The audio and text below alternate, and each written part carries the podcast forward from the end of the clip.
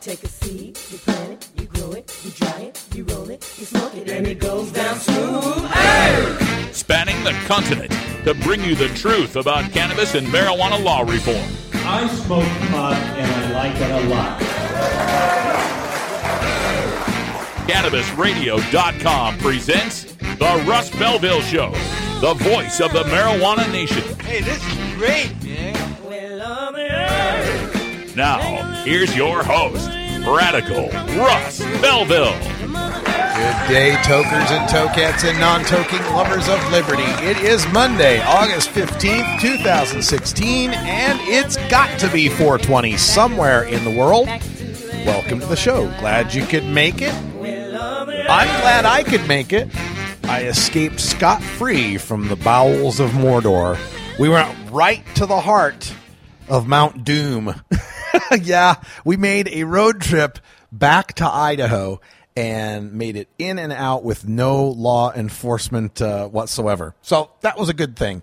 Myself and Lori Duckworth, great activist from Southern Oregon, who's now in the Portland area, we made the road trip out there to the first Boise Hemp Fest.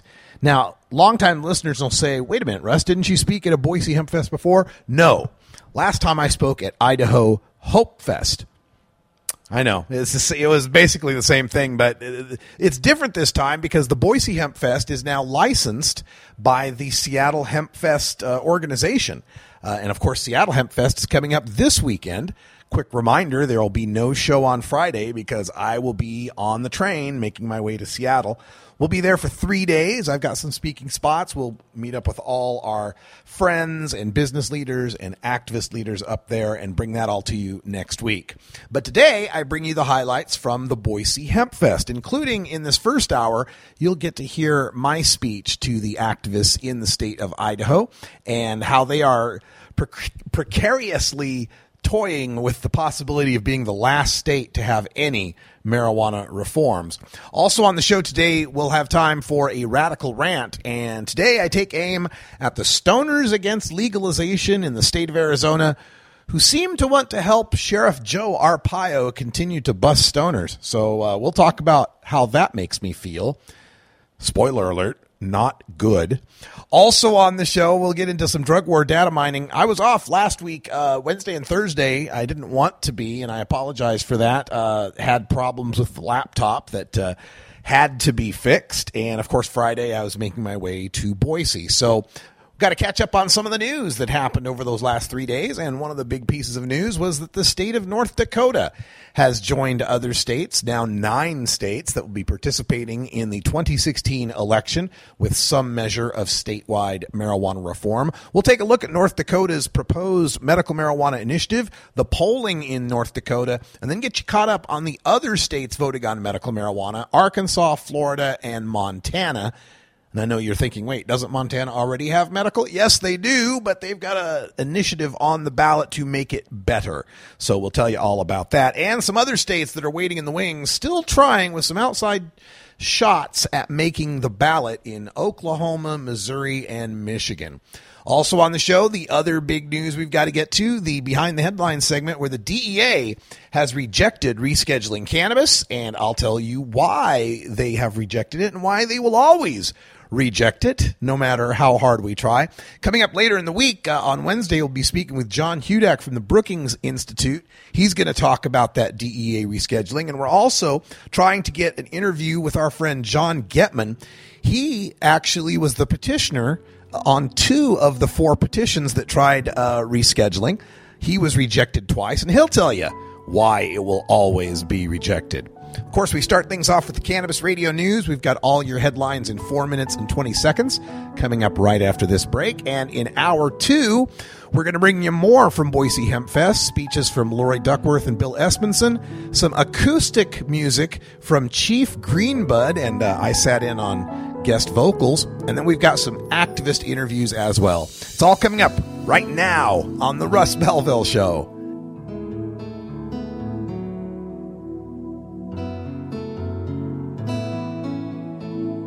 This is The Russ Belville Show on CannabisRadio.com.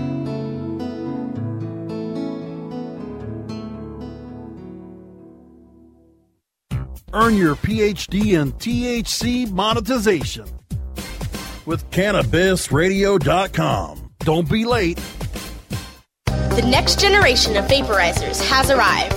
Vuber Vaporizers are blazing the way with unparalleled technology for oil, concentrate, or dry flower pens. Providing unsurpassed customer service and expert craftsmanship, Vuber Vaporizers use cutting-edge technology, providing a power-packed, smoother vapor with a lifetime guarantee. Experience vaporizing the way it was meant to be. The Vuber way.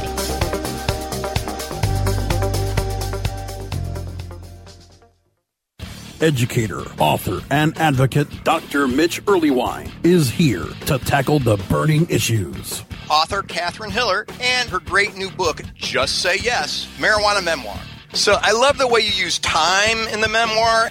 I started at the present time, and I described a visit to my dealer. And then I would go backward in time so that every chapter starts a little bit earlier. I do not feel that marijuana has in any way harmed my life. It certainly hasn't led me to the streets. It's led me to a more joyful life experience. Burning Issues, only on CannabisRadio.com. You're not high. You're listening to the Russ Belville Show on CannabisRadio.com. They're bringing drugs, they're bringing crime, they're rapists, and some, I assume, are good people. Okay, maybe you're high, too. At Herbie's Cannabis Seeds, we pride ourselves on bringing you the best quality seeds from the world's most respected cannabis seed producers, all at the lowest online prices. You can find Herbie's Seeds at Herbie'sHeadShop.com. All cannabis seeds are sold as souvenirs and as a means of preserving cannabis genetics. Herbie's Seeds in no way intends to condone, promote, or incite the use of illegal or controlled substances. We strongly urge all prospective customers to check their national laws prior to placing an order. Herbie's Seeds at Herbie'sHeadShop.com. Proud sponsors of The Russ Belville Show and 420 Radio.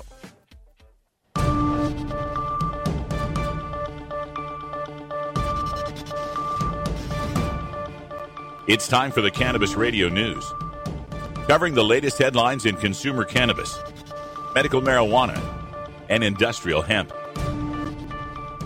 Cannabis Radio News is now available exclusively at CannabisRadio.com. Now your marijuana headlines in 4 minutes and 20 seconds. This is Cannabis Radio News. This is your Cannabis Radio News for Monday, August 15th, 2016. Salem, Oregon. People flocked to Oregon's first ever Marijuana Growers Fair on Saturday, where a competition for best pot plants was being held, with the winners to be displayed at the Oregon State Fair. The inaugural two-day Oregon Cannabis Growers Fair underscores how the once illicit marijuana industry is starting to go mainstream in Oregon, one of 4 states to have legalized recreational marijuana use, along with Washington, D.C. Ed Rosenthal, known in pot circles as the guru of ganja, poked, prodded, and rubbed and sniffed several dozen marijuana plants, some of which were so big they engulfed him, in an exhibition hall on the Oregon State Fairgrounds. He and other judges were picking 9 winning plants, 3 in each of 3 categories, that will be displayed at the Oregon State Fair for 2 weeks starting later this month. Rosenthal, wearing a marijuana leaf print shirt, scribbled on his clipboard as onlookers snapped photos and gaped at rows of pot plants. None had buds, per contest rules. Flandreau, South Dakota. One of 2 consultants who worked with a Native American tribe on its plans to open the nation's first marijuana resort pleaded guilty Monday to a drug offense stemming from his role in the operation, including ordering pot seeds that were shipped surreptitiously from the Netherlands to the reservation. Jonathan Hunt, who oversaw the first marijuana crop at the Flandreau Santee Sioux tribe, entered his guilty plea to a drug conspiracy count in the city of Flandreau, which is adjacent to the tribe's reservation in eastern South Dakota. The state's top prosecutor filed drug-related charges August 3rd against Hunt and Eric Hagen, the CEO of the Colorado-based consulting firm Monarch America. The charges came 8 months after tribal leaders destroyed the marijuana crop, fearing a federal raid and walking away from an ambitious and headline-grabbing scheme to develop an adult playground. Hunt and his attorney declined to comment outside of court on Monday. Hunt is to be sentenced December 19th, though the date could change depending on Hagen's case. Hagen pleaded not guilty Monday to charges of conspiracy to possess, possession, and attempt to possess more than 10 pounds of marijuana. St. Paul, Minnesota. Minnesota's two licensed medical marijuana manufacturers posted millions of dollars in losses in their first full year of operations, according to financial documents obtained by the Associated Press. Minnesota Medical Solutions posted a $3 million loss in 2015, a period that saw the rush to build up facilities, the growing and cultivating of the plants, and the first 6 months of legal medical marijuana sales. The company also said it lost more than $542,000 in 2014. The other manufacturer, Leafline Labs, lost roughly $2.2 million in 2015. Their audit does not include information from 2014. The AP obtained copies of the documents through an open records request. The heavy losses illustrate the difficulty of running a medical marijuana business in Minnesota's tightly regulated structure and confirm some fears among patient advocates that the program can't survive long term. Toronto, Canada. The Canadian government says medical marijuana patients will be able to grow their own cannabis under new regulations that come into effect later this month. Health Canada announced Thursday that patients approved for medical marijuana can register with Health Canada to grow a limited amount of cannabis for their own medical purposes. The new rules come into effect on August 24th. The regulations are a response to a federal court decision earlier this year that found the ban on patients growing medical marijuana to be a violation of their constitutional rights. Canada has said it plans to legalize marijuana in the spring of 2017. Berlin, Germany. More than 4,000 people marched through the German capital in the 20th annual demonstration in support of legalizing marijuana. Under the banner, "Legalization is in the air," the demonstrators started their route Saturday at Berlin's main train station and ended it at City Hall. Demonstrators were lobbying for the government to allow broad use of marijuana for medical purposes, expanded research of medical marijuana, and for a regulated market to an end to the prosecution of consumers. Marijuana is illegal in Germany, though possession of small amounts is tolerated by the police. This has been your Cannabis Radio News for Monday, August 15th, 2016. I'm Russ Belville.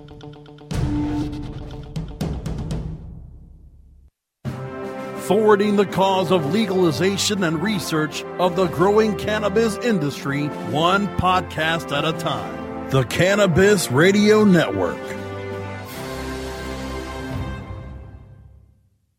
Dr. Dabber, hurry! Its temperature is shooting past 1,000 degrees Fahrenheit. It's burning up. I'm afraid for this little guy, it's just too late. What caused the problem? Only Dr. Dabber can maintain the perfect temperature for a smooth-tasting, slower burn. This standard vaporizer lost all of its health benefits, sending it up in smoke. So you're telling me that most vapor pens burn so hot they produce smoke, not vapor? Correct. Keep away from those standard vaporizer pens and turn to Dr. Dabber. Doctor's orders. Less heat, more flavor.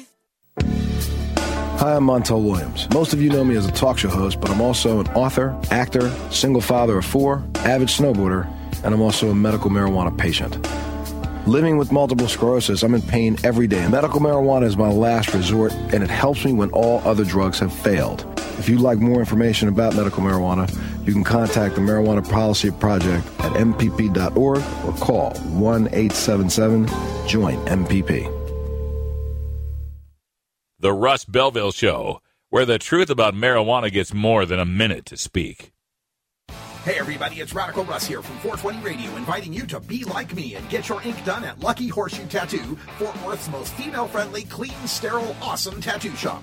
Thomas and his crew are true artists who can design you a custom piece or use a design you bring in. Lucky Horseshoe Tattoo also offers all styles of tattooing as well as piercings and all-around fun. In the DFW area, stop by Lucky Horseshoe Tattoo and tell them Radical Russ sent you. Trust me, it'll feel awesome. The world of cannabis is evolving at a frenetic pace. The Russ Belville Show gets behind the headlines to take a deeper look at breaking news in our Cannabis Focus. The big news from last week was the rejection by the DEA of another petition to reschedule cannabis, or consider the rescheduling of cannabis. This had been delayed. It was supposed to come out the end of June, and then it was going to come out August 1st. And, well, we finally got our answer, and it's the answer I had predicted. The answer is we've decided not to reschedule. And this is very frustrating to many people, especially people who first get into marijuana activism and they start to learn the basics, right? That there's a scheduling system, you know, schedule of drugs 1 through 5, and there's only one schedule of drugs, schedule 1, that are absolutely non-medical. and they're absolutely illegal drugs, cannot be used for any purpose whatsoever. And when people find out that cannabis is up there with heroin and PCP and LSD and magic mushrooms, and they start to go, wait a minute, you know, we know marijuana has medical purposes. How could it possibly be in that schedule? And what happens here is people get some misconceptions about what drug scheduling is in our system.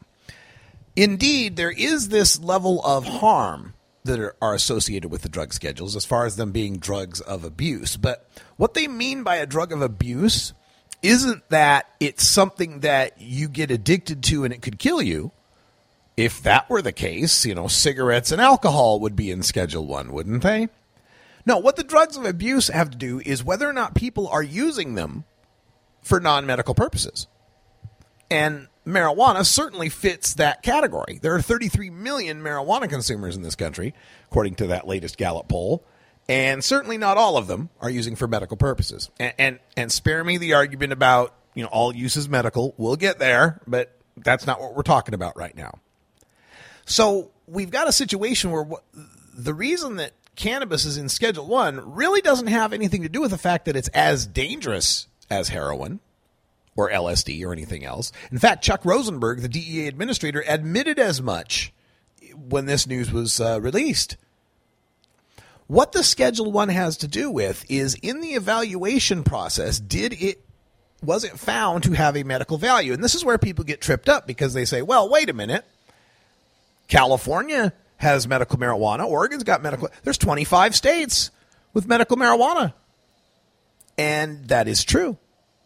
But under the Controlled Substances Act, whether or not a substance has an accepted medical use in the United States isn't determined by whether or not there are states in the United States that are accepting its medical use.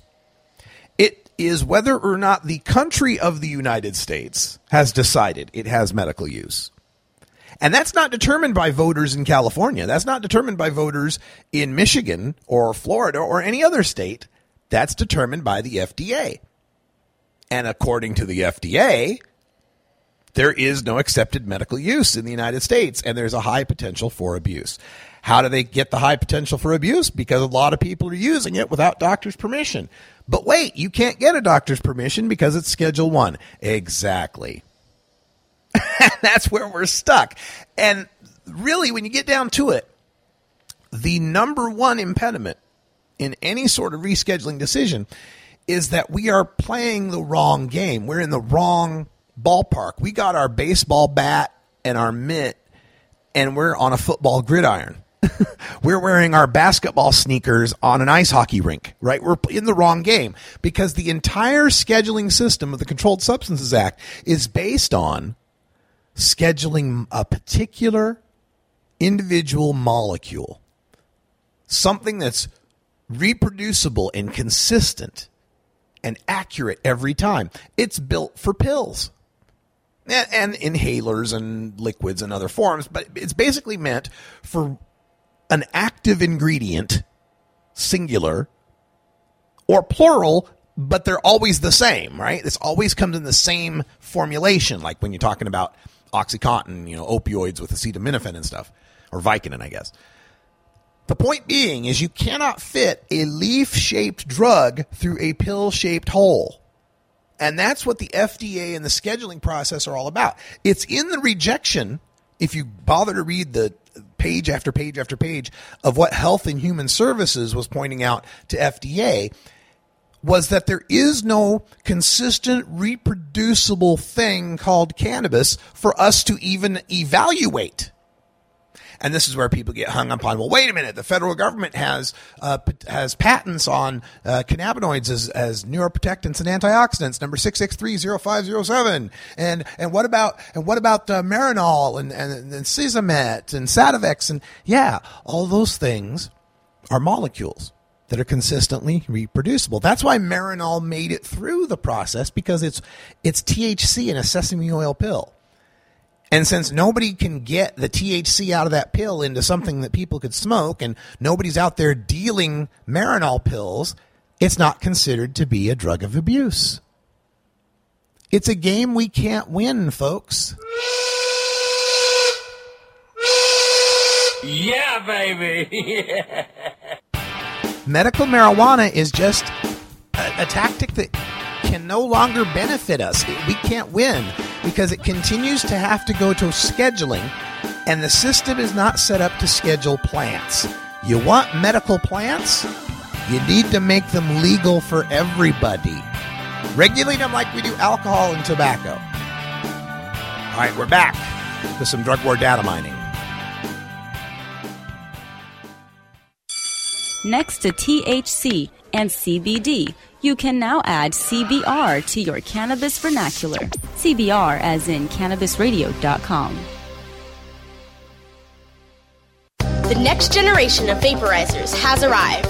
Vuber Vaporizers are blazing the way with unparalleled technology for oil, concentrate, or dry flower pens. Providing unsurpassed customer service and expert craftsmanship, Vuber Vaporizers use cutting-edge technology, providing a power-packed, smoother vapor with a lifetime guarantee. Experience vaporizing the way it was meant to be. The Vuber way.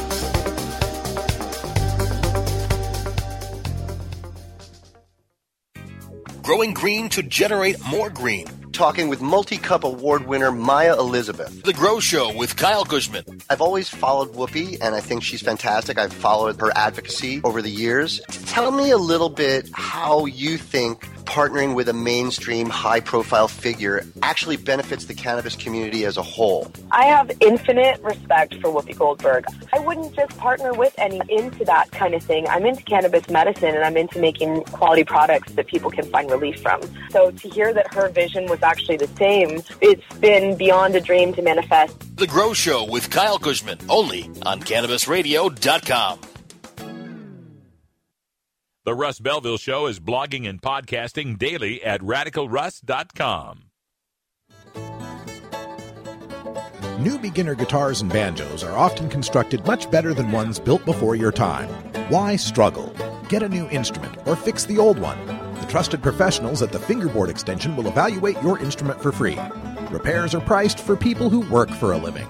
Stop by the Fingerboard Extension downtown Corvallis at 120 Northwest 2nd Street today, or check out its inventory on the web at fingerboardextension.com.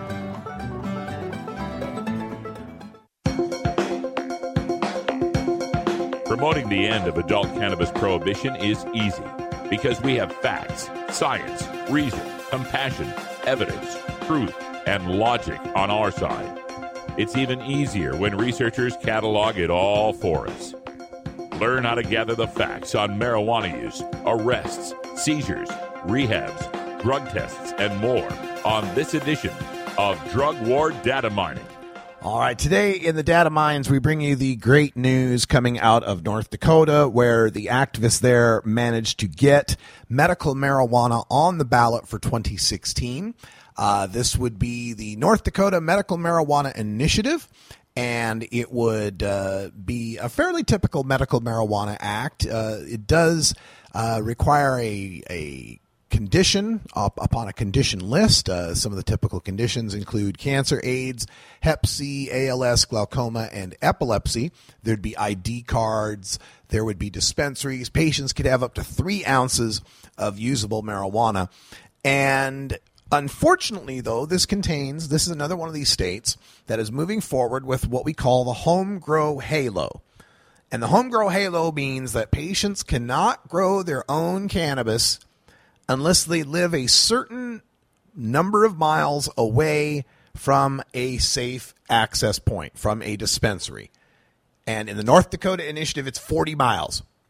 You got to live more than 40 miles away from a dispensary. And if you do, you'll be able to grow 8 plants at home.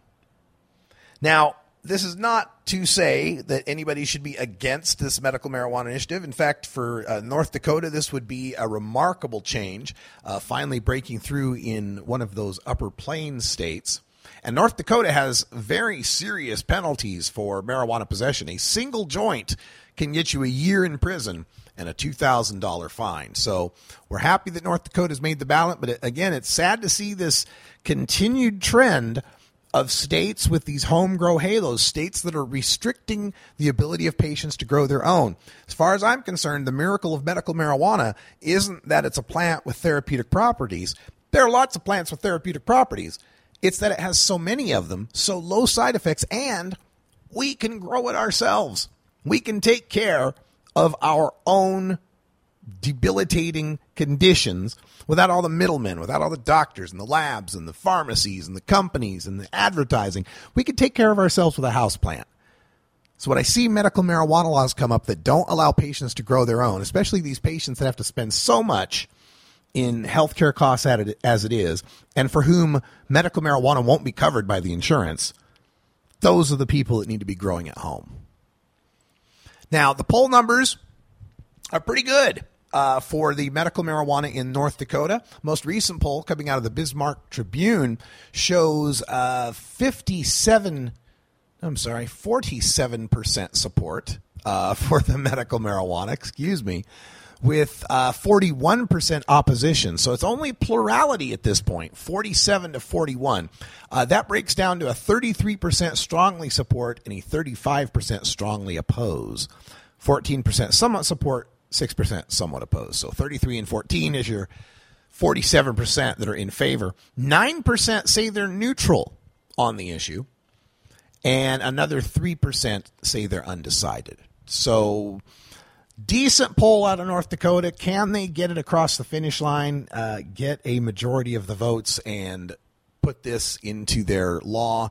We certainly hope so. And we'll cover that for you on Marijuana Election Night on CannabisRadio.com. Now, quickly, some catch up on some of the other states. Arkansas is also on the ballot for medical marijuana. It has a long, long list of qualifying conditions, a ton of them. The thing that's going on in Arkansas, though, is that there's another initiative trying to make the ballot. The one that's already on the ballot is a statutory initiative. This other one is a medical marijuana constitutional amendment, and they differ in some of their policies. And part of the difference here, according to, this was the Arkansas business, I'm not sure which one this was, but the initiative includes grow your own, 10 plants, if you live more than 20 miles from a dispensary. So it's got a 20-mile halo. This is what they've got on the ballot right now, whereas the constitutional amendment would lack that component. So it's interesting. The polls in Arkansas are looking good. 58% support, 34% opposition.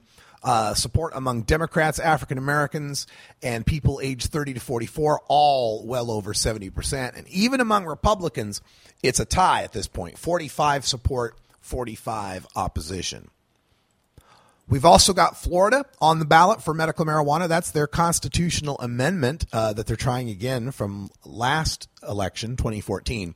And we've got 8 polls that are showing support well above 60%. And in Florida, you got to get 60% in order to get into the Constitution. That's why they lost last year. They only got 57% and couldn't make the Constitution.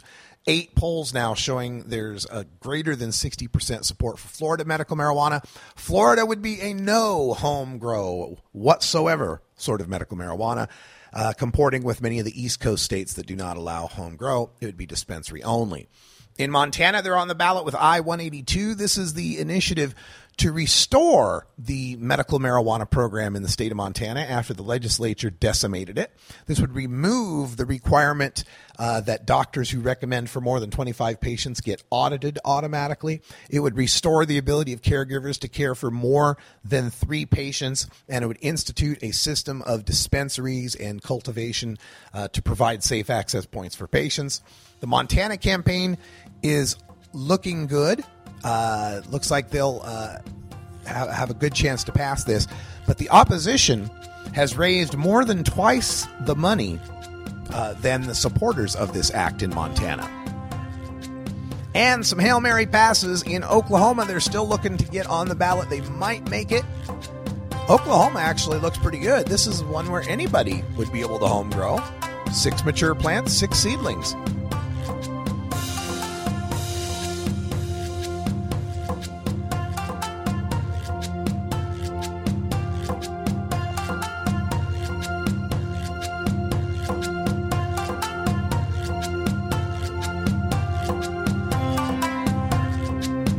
This is the Russ Belville Show on CannabisRadio.com.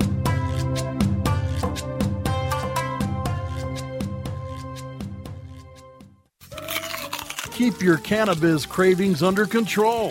Feed your mind with CannabisRadio.com. Cash? Sorry. I don't carry around cash, and I don't want to use the ATM and pay surcharges. You don't need to carry cash. Haven't you heard about PayQuick? Okay, tell me about PayQuick. It's the safe and easy way to pay. It works just like your debit card to securely pay for your purchase, and it gives you rewards points every time you use it. Nice. PayQuick, the safe and easy way to pay. PayQuick.com. NORML stands for Responsible Adult Cannabis Use. If cannabis use is causing problems in your life, consider taking a break or seeking medical assistance. Consider ceasing cannabis use if you have a family history of mental illness. Don't drive or operate heavy machinery while impaired by cannabis use. Cannabis use is not without risks, even though the risks may be far less than those posed by legal drugs. You're not high. You're listening to the Russ Belville Show on CannabisRadio.com. We need to build a wall. Okay. Maybe you're high, too. At Herbie's Cannabis Seeds, we pride ourselves on bringing you the best quality seeds from the world's most respected cannabis seed producers, all at the lowest online prices. You can find Herbie's Seeds at Herbie'sHeadShop.com. All cannabis seeds are sold as souvenirs and as a means of preserving cannabis genetics. Herbie's Seeds in no way intends to condone, promote, or incite the use of illegal or controlled substances. We strongly urge all prospective customers to check their national laws prior to placing an order. Herbie's Seeds at Herbie'sHeadShop.com. Proud sponsors of the Russ Belville Show and 420 Radio.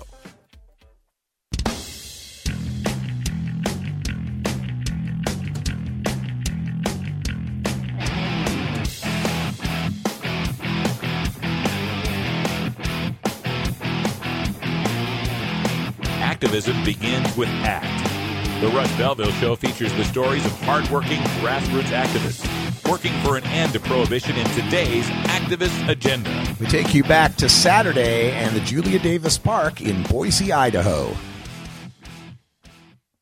Hello, Idaho! So I was up on stage earlier. My name is Radical Russ Belville. I'm the host of the Russ Belville Show on CannabisRadio.com. I do a live daily 2-hour news talk radio program all about cannabis. I'd love you to tune in. Check out CannabisRadio.com. And one of the advantages I get in this amazing career of mine is I get to travel all over the country. This year I've been from Seattle to Miami, from Fort Worth, Texas, to Boston, Massachusetts, Anchorage, Alaska, to Atlanta, Georgia, Columbia, South Carolina. I've been all over this country in places where it's legal, places where it's medical, and places where it's still completely prohibited. So let's do a little quiz here, because I want to give you a sense of what I go through when I go across this country. How many states out there have complete adult marijuana legalization? 4. We got 4. We got Oregon, Washington, Alaska, Colorado. And we've also got Washington, D.C., which is kind of cool to know that our legislators go to the Capitol every day in a city where weed is legal. In fact, I was in Washington, D.C. this year when they pulled out the 51-foot joint. Did you get to see some of that on the news? That was pretty cool. I stood there across from the White House while they had a little wagon with a PA system in it, where a guy got on the mic and was telling people, come on over here for your free marijuana, come over here for your free cannabis plants, and right across from the White House, in public, with the Secret Service watching, they were handing out cannabis starts and some free marijuana, because that's legal in Washington, D.C. They don't have any shops, but you can grow it and give it to anybody you like in our nation's capital. How many states out there have medical marijuana, do you know? 25.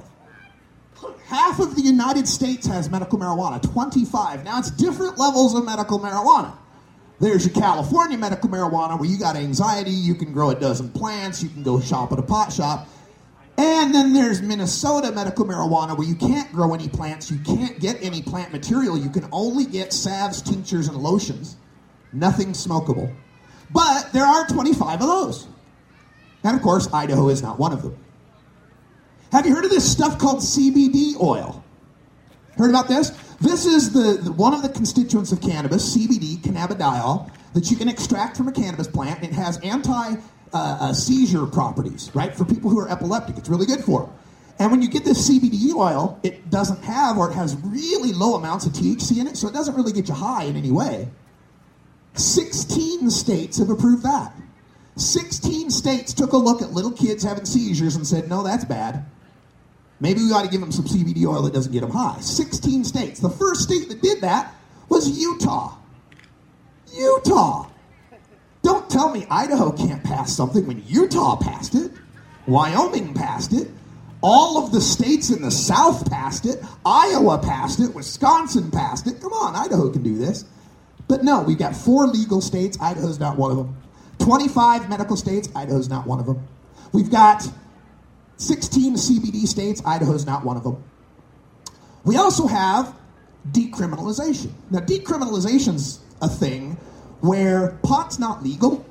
You can still get busted for it, but when you get busted, it's like a traffic ticket. You get a ticket, you pay your ticket, you're done with it. You don't get a criminal record that stops you from getting a house or getting a job or buying a gun. Decriminalization. Pay a fine. 19 states have that. Idaho is not one of them. In fact, in the United States, there only exist 7 states that don't have legal, medical, CBD, or decrim. Those 7 states are North Dakota, South Dakota, Kansas, Arkansas, West Virginia, Indiana, and Idaho. Idaho is one of just 7 states left that has nothing, that has absolute marijuana prohibition. One of 7 states. And guess what? After November, you're going to be one of 5. Because North Dakota and Arkansas have medical marijuana on the ballot this year. Idaho could be one of 5 states that has absolute marijuana prohibition going into 2017. One of 5. Now, when I travel this country, I go to places like Texas, right? This year I was in Texas, in Fort Worth. We had a march that went from a park to the county courthouse with about 1,000 pot smokers smoking in the streets of Texas. And this ain't Austin, Texas. This is Fort Worth, Cowtown, very Republican conservative. 1,000 people marched down the streets smoking pot, took over the county courthouse steps. And we sat there and did speeches for the next 3 hours. Smoking pot on the county courthouse steps in Texas. One of the guys who gave a speech was running for mayor of his small town, and he won.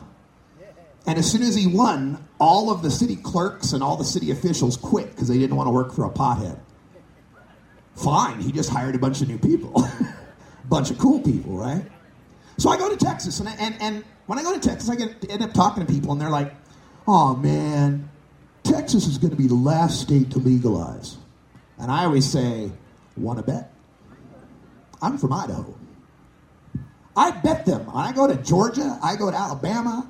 I go to Texas. I go to these red states, and they say, oh, we're going to be the last to legalize. I say, I'll make you a bet. I'll bet Idaho is the last to legalize. Boo is right. You should be booing me right now. That's a terrible bet for me to make. I want you to make me a liar.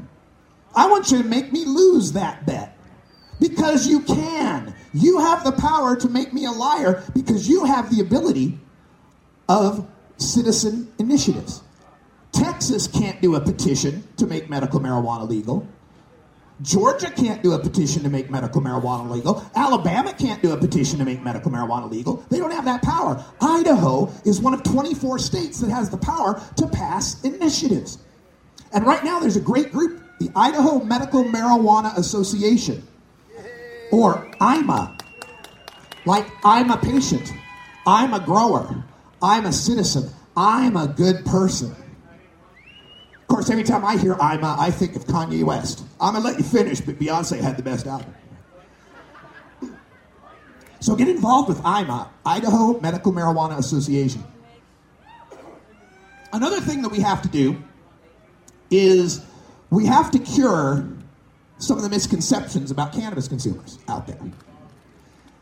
I say this a lot to people, and it's kind of hard to hear sometimes, but the fact is, most people, even the people voting against us, don't dislike marijuana. A lot of these people out there that are voting against us, they know it's medical to some extent. Maybe they only think it helps cancer patients having chemo, but they'll admit that at least. Folks, they don't hate marijuana. They hate potheads. This isn't about a plant. This is about discrimination and bigotry.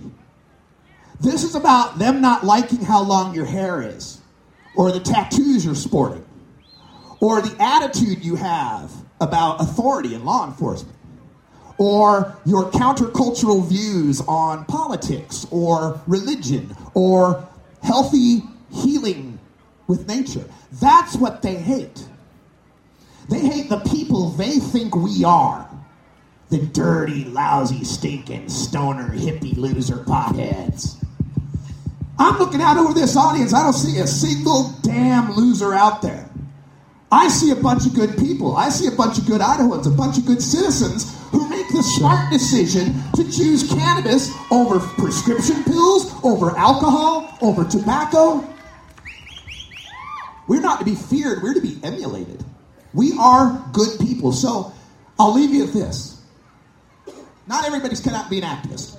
I'm on TV all across the country. I fly around the country. I have a Google footprint a mile wide. You look up Radical Russ on YouTube, and it's just a pot leaf comes up, right? That's not for everybody. Some of you got jobs. Some of you got kids. Some of you got mortgages. You're worried. You're scared. I don't blame you.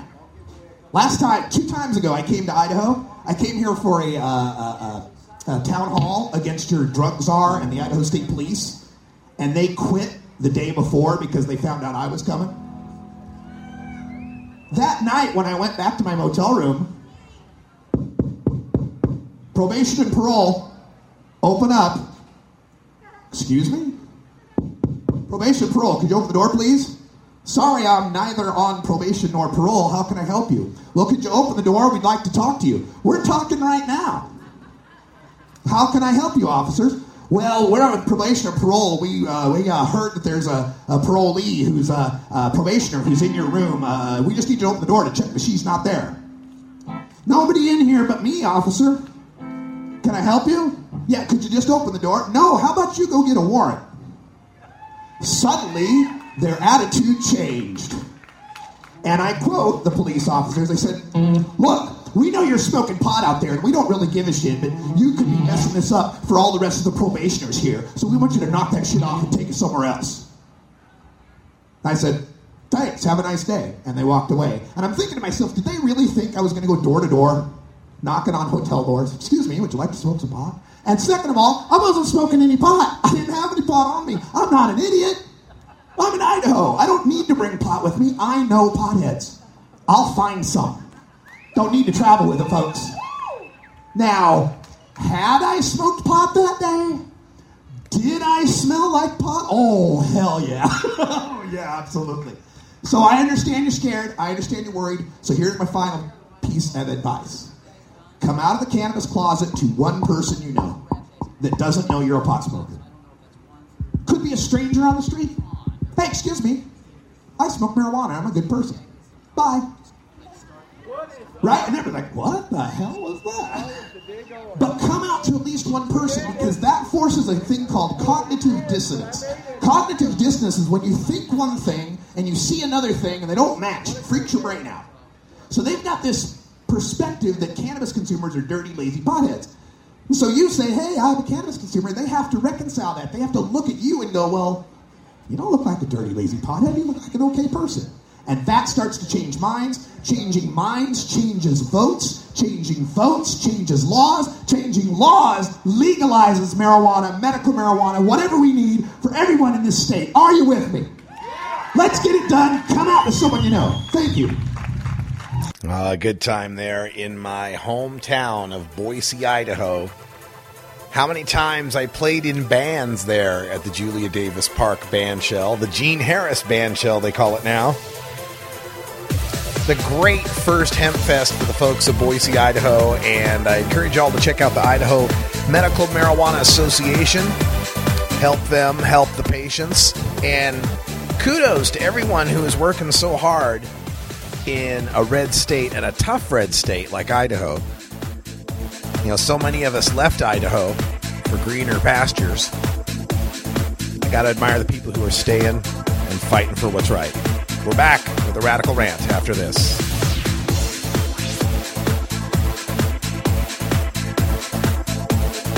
This is the Russ Belville Show on CannabisRadio.com.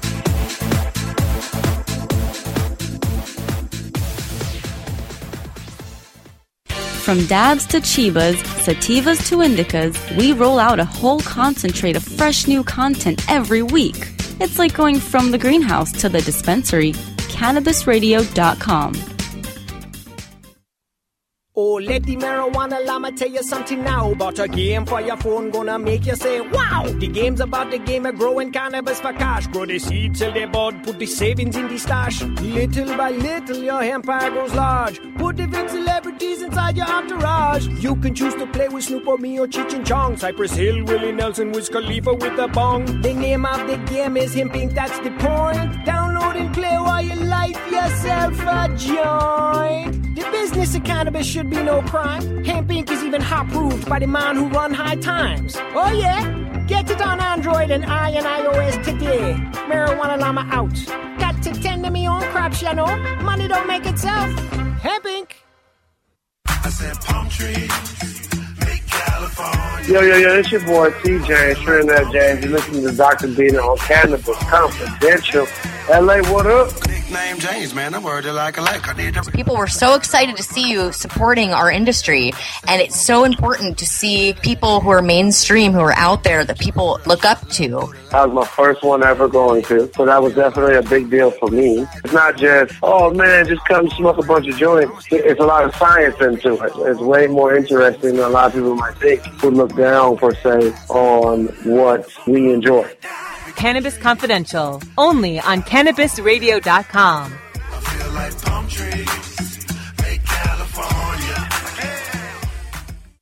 You're not high. You're listening to the Russ Belville Show on CannabisRadio.com. Adrian, I finished it. Adrian. Okay, maybe you're high, too.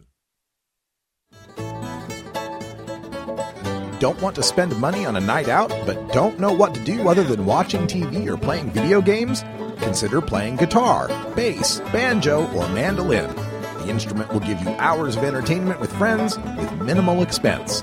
Stop by the Fingerboard Extension, downtown Corvallis at 120 Northwest 2nd Street today, or check out its inventory on the web at fingerboardextension.com.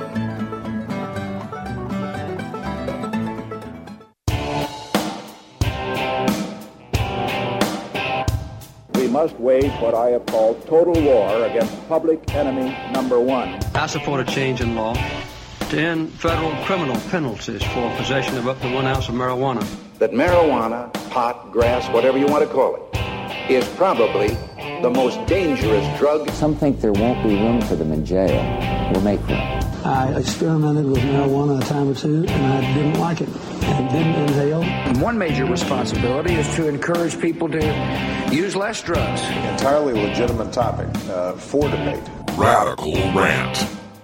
Well, today I was looking through a piece on the Washington Times. That's Washington, D.C.'s kind of conservative newspaper. It's not the Post or anything, but the headline was Marijuana Initiatives on Ballot in Record 9 States Despite Fed's Firm Stand. You know, referring to the federal government, even just recently, the DEA denying the rescheduling attempt for cannabis.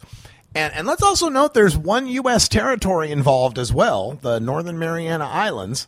We get that. We've got medical marijuana in 3 out of 5 territories. We'll still have to get American Samoa and U.S. Virgin Islands. And they're working on it in USVI, too. So anyway, we got 9 states on the ballot. That's a record.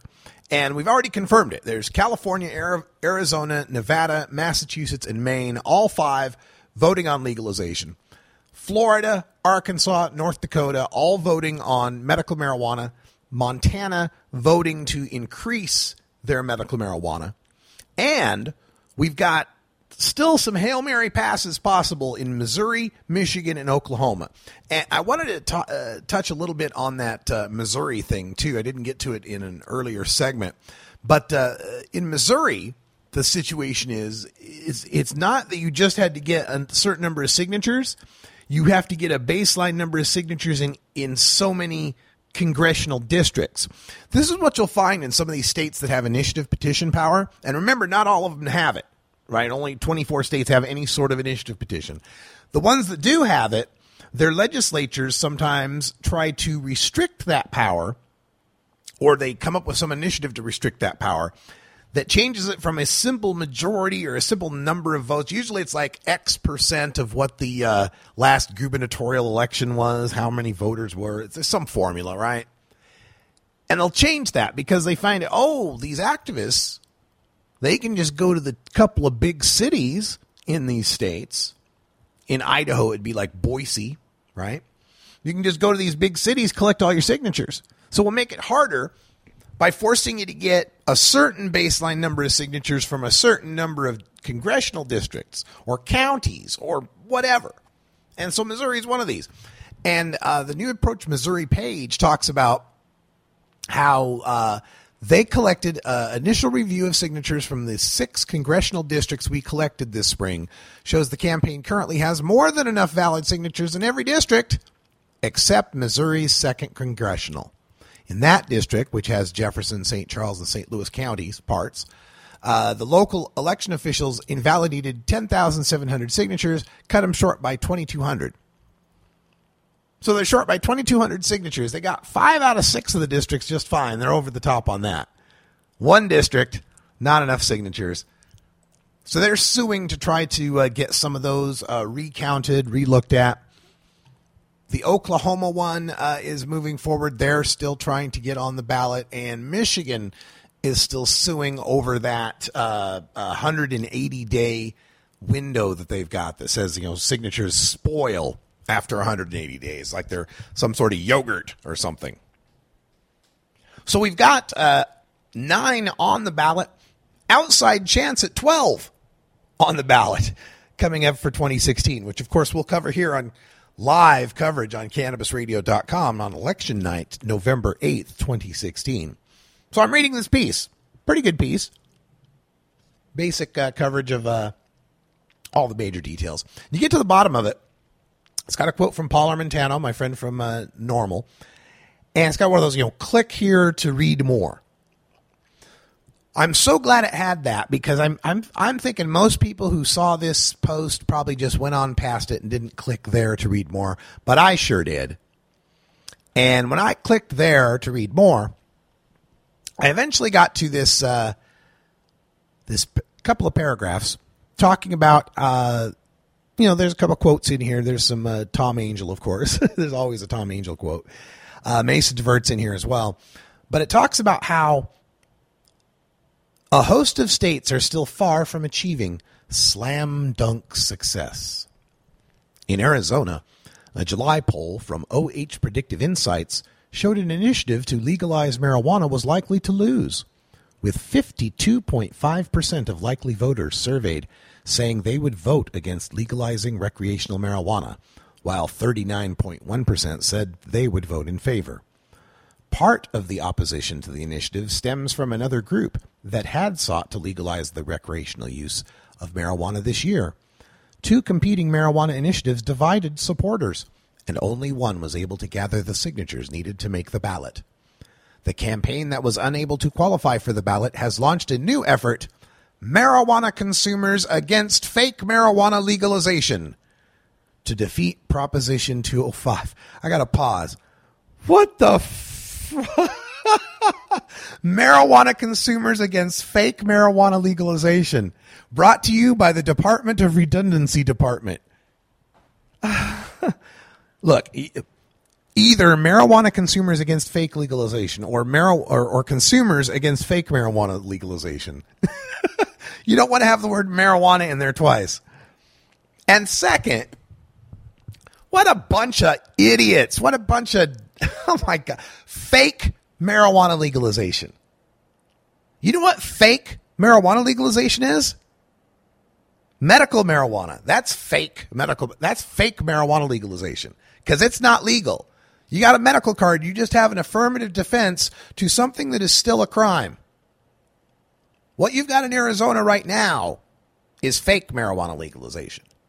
Real marijuana legalization is when you can have marijuana and you can buy marijuana and it's legal.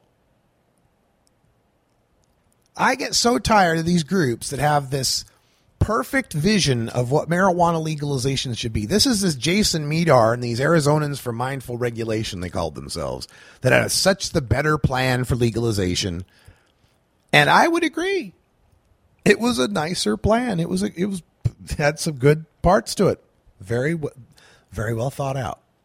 And I can agree that there is a problem with the way MPP puts together some of these initiatives and some of the buy-ins they had to get from the existing dispensary industries in order to get concessions to them, to get their support, yada, yada, yada.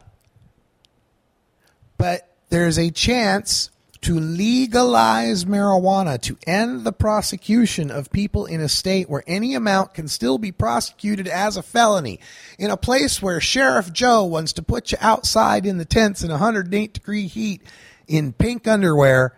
We can help people avoid that. And you want to help Sheriff Joe.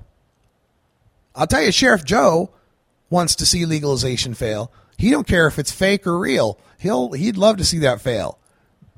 Bill Montgomery, Maricopa County attorney, he wants to see that fail. Sheila Polk, Yavapai County, she wants to see it fail. You're on their side.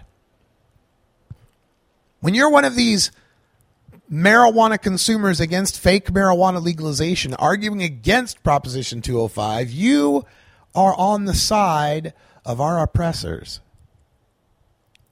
I don't take kindly to that. And I've still got long memory. I got people from 2010 I still don't like from California who had the same damn arguments about, oh, this is fake marijuana legalization. It's all going to make a monopoly and this, that. Oh, forget. Get out of my face with that. You know, it's. I'm trying so hard not to bring the current election cycle into these things. But, you know, it does harken back to the point that, yes, you may have had the better initiative, but your initiative didn't make the ballot. Yes, your initiative may have been hamstrung by things out of its control, but your initiative didn't make the ballot. There's an initiative that's made the ballot. Our opponents would really like to see it fail. It is incremental step forward. It does legalize marijuana. Here's what their arguments are. This is in the Washington Times piece, and I'm wondering, you know, if the people read this far, because it's pretty far down the page, but if they read this far, how they must think of all marijuana consumers to think that some of us would even get on board with this. Like, I'm trying to put my mind in the place of someone who's a casual political observer, doesn't really know the marijuana movement much, but knows politics generally, and how they would take this part when it says, this is speaking about the marijuana consumers against fake marijuana legalization. They argue that the initiative would do more harm than good by not adequately reforming marijuana laws. For instance, by leaving in place felony charges for those who possess more than the legal amount of marijuana. How much are they allowed to possess now? And it's a felony now. Or by allowing city or county governments to ban the home growth of marijuana if it becomes a nuisance. What can they do now? It's all banned now. All marijuana growing is a nuisance now. You're not voting this legalization versus the legalization you want. You're voting this legalization versus the prohibition you got. Whew, that's all the time I got for hour one. We'll continue this in hour two. For everyone here at CannabisRadio.com, I'm Radical Russ. Until next time, take care of each other, tokers. This is the Russ Belville Show.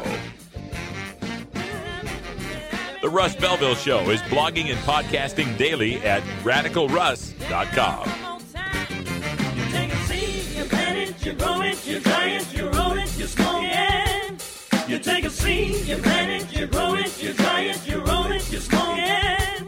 You take a seed, you plant it, you grow it, you dry it, you roll it, you smoke it, and it goes down smooth.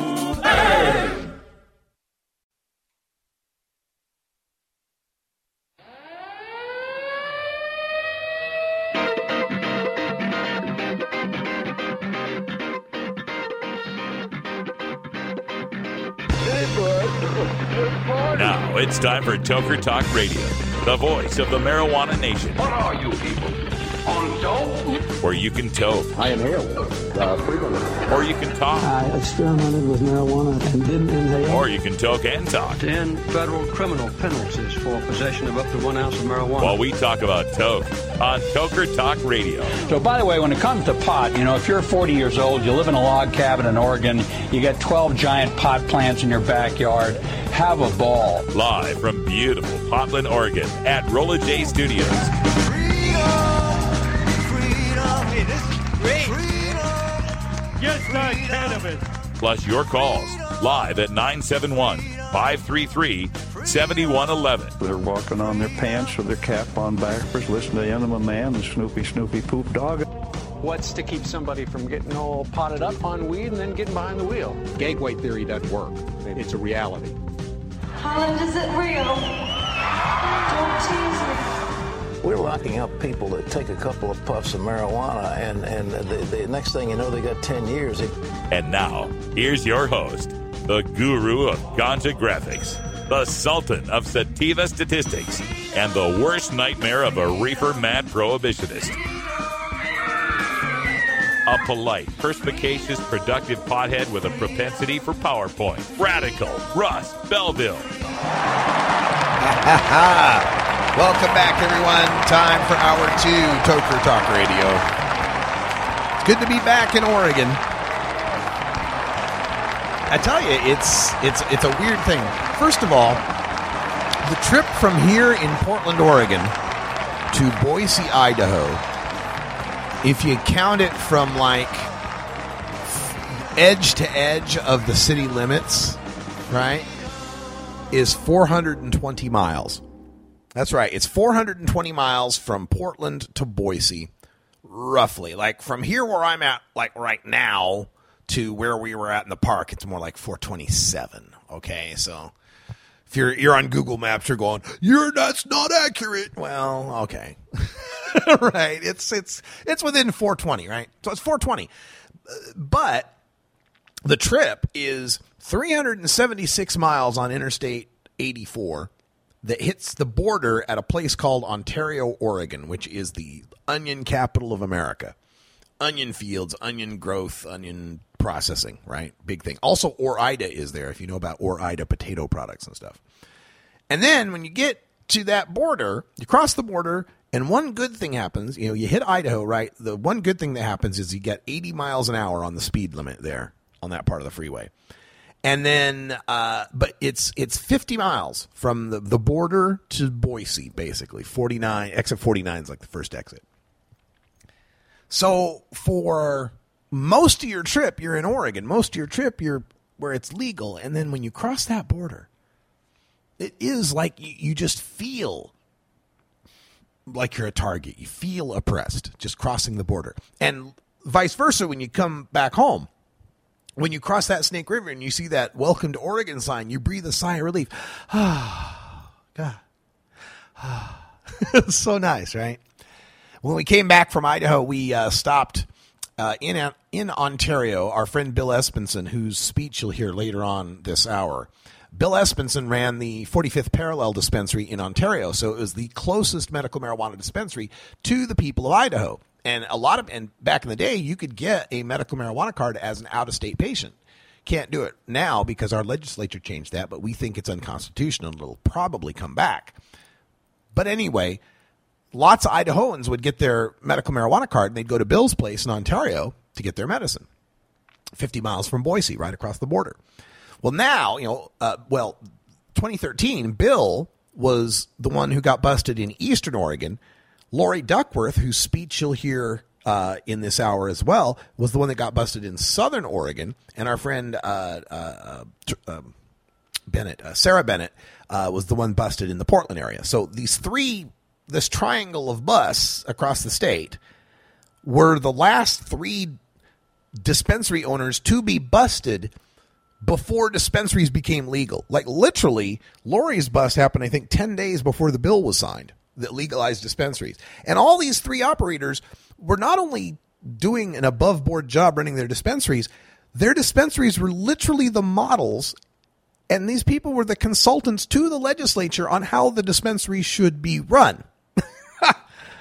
So you'll hear from them coming up at the Boise Hemp Fest. We stopped in Ontario at Bill's place, and then we made our way to Nissa and met another Bill, a delightful hippie fella. This guy is the best of hippie, right? Hippie plus kind of nerd geek, right? He was really scientific and, you know, knew a lot about politics and stuff. And we checked out his grow in Nissa, which is another city just across the border from Idaho. Thriving medical grow. And both these cities leaving money on the table because they've banned recreational sales. Meanwhile, 25 miles farther down I-84, there's a city called Huntington, thriving because it has a recreational shop. This is the Russ Belville Show on CannabisRadio.com.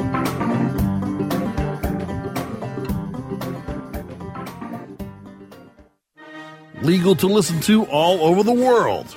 We're just not sure about France. CannabisRadio.com. The cannabis business industry is growing. Business is booming. And as new opportunities arise in newly legalized states, each market is getting more competitive. Today, it takes more than just being a good grower. Do you have the resources to market and handle this ever-changing business landscape? Let Canna Management Corporation help you grow your cannabis business with our vast resources and experience to make your business a fully functional service company. Financial management, HR, sales, marketing, efficiency, and more. CMC has the experience and the expertise to improve your business and help you better meet the demands of your clients and customers. Call Canna Management Corporation and let our team get you ready to grow. 415-269-8015. That's 415-269-8015. Or visit canna-management.com. Previously on the Stoner Jesus Show. St. Peter auditioning to be the Microsoft Weed Software spokesman. Hey, this is St. Peter for Microsoft. They track weed. Does that mean they're going to, like, track the weed? Is that what this is about, Jesus? I'm not going to be tracked, Jesus. I'm not going to have my fucking weed tracked. And I'm not going to have fucking Microsoft track me back to my fucking house through my weed to where they fucking spied on people with that goddamn Xbox camera. Fuck this. Fuck Microsoft. Fuck this bullshit.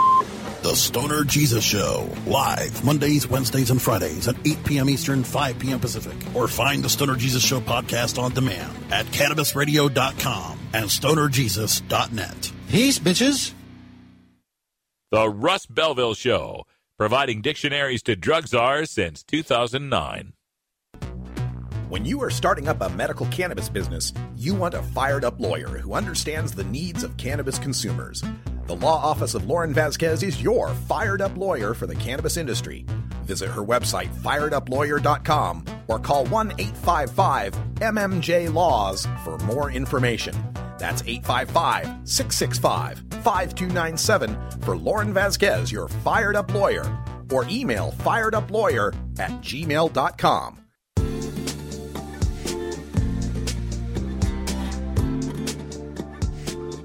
Most of us pirates, we go on vacation to North Dakota, you know, because they've got a town called Argosville. What are you smoking there, boy? This is Dan Michaels from danmichaelsaudio.com, and you're listening to Radical Russ on CannabisRadio.com. We have more of our highlights from the Boise Hemp Fest that took place this Saturday. Bill Espenson, one of the dispensary owners who was busted in Eastern Oregon, got to speak, and he is followed by Lori Duckworth, who was one of the dispensary owners busted in Southern Oregon. All part of the first annual Boise Hemp Fest, licensed by the Seattle Hemp Fest organization, and I'm sure they will be taking part in this next year.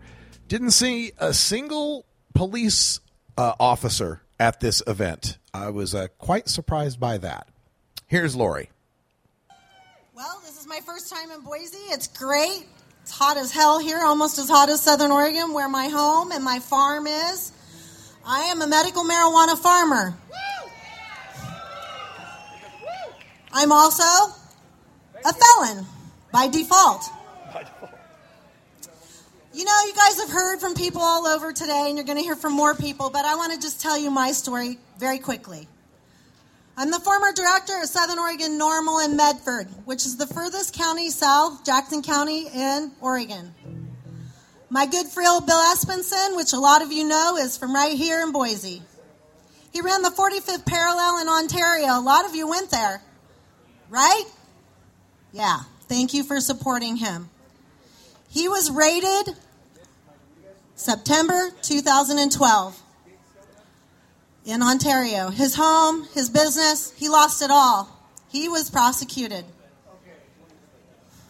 Between then and May 23rd, 2013, when my facility was raided 10 days before the governor signed our dispensary bill, which I helped to craft, our good friend, Sarah Bennett, her facility was raided in Tigard, which is just outside of Portland.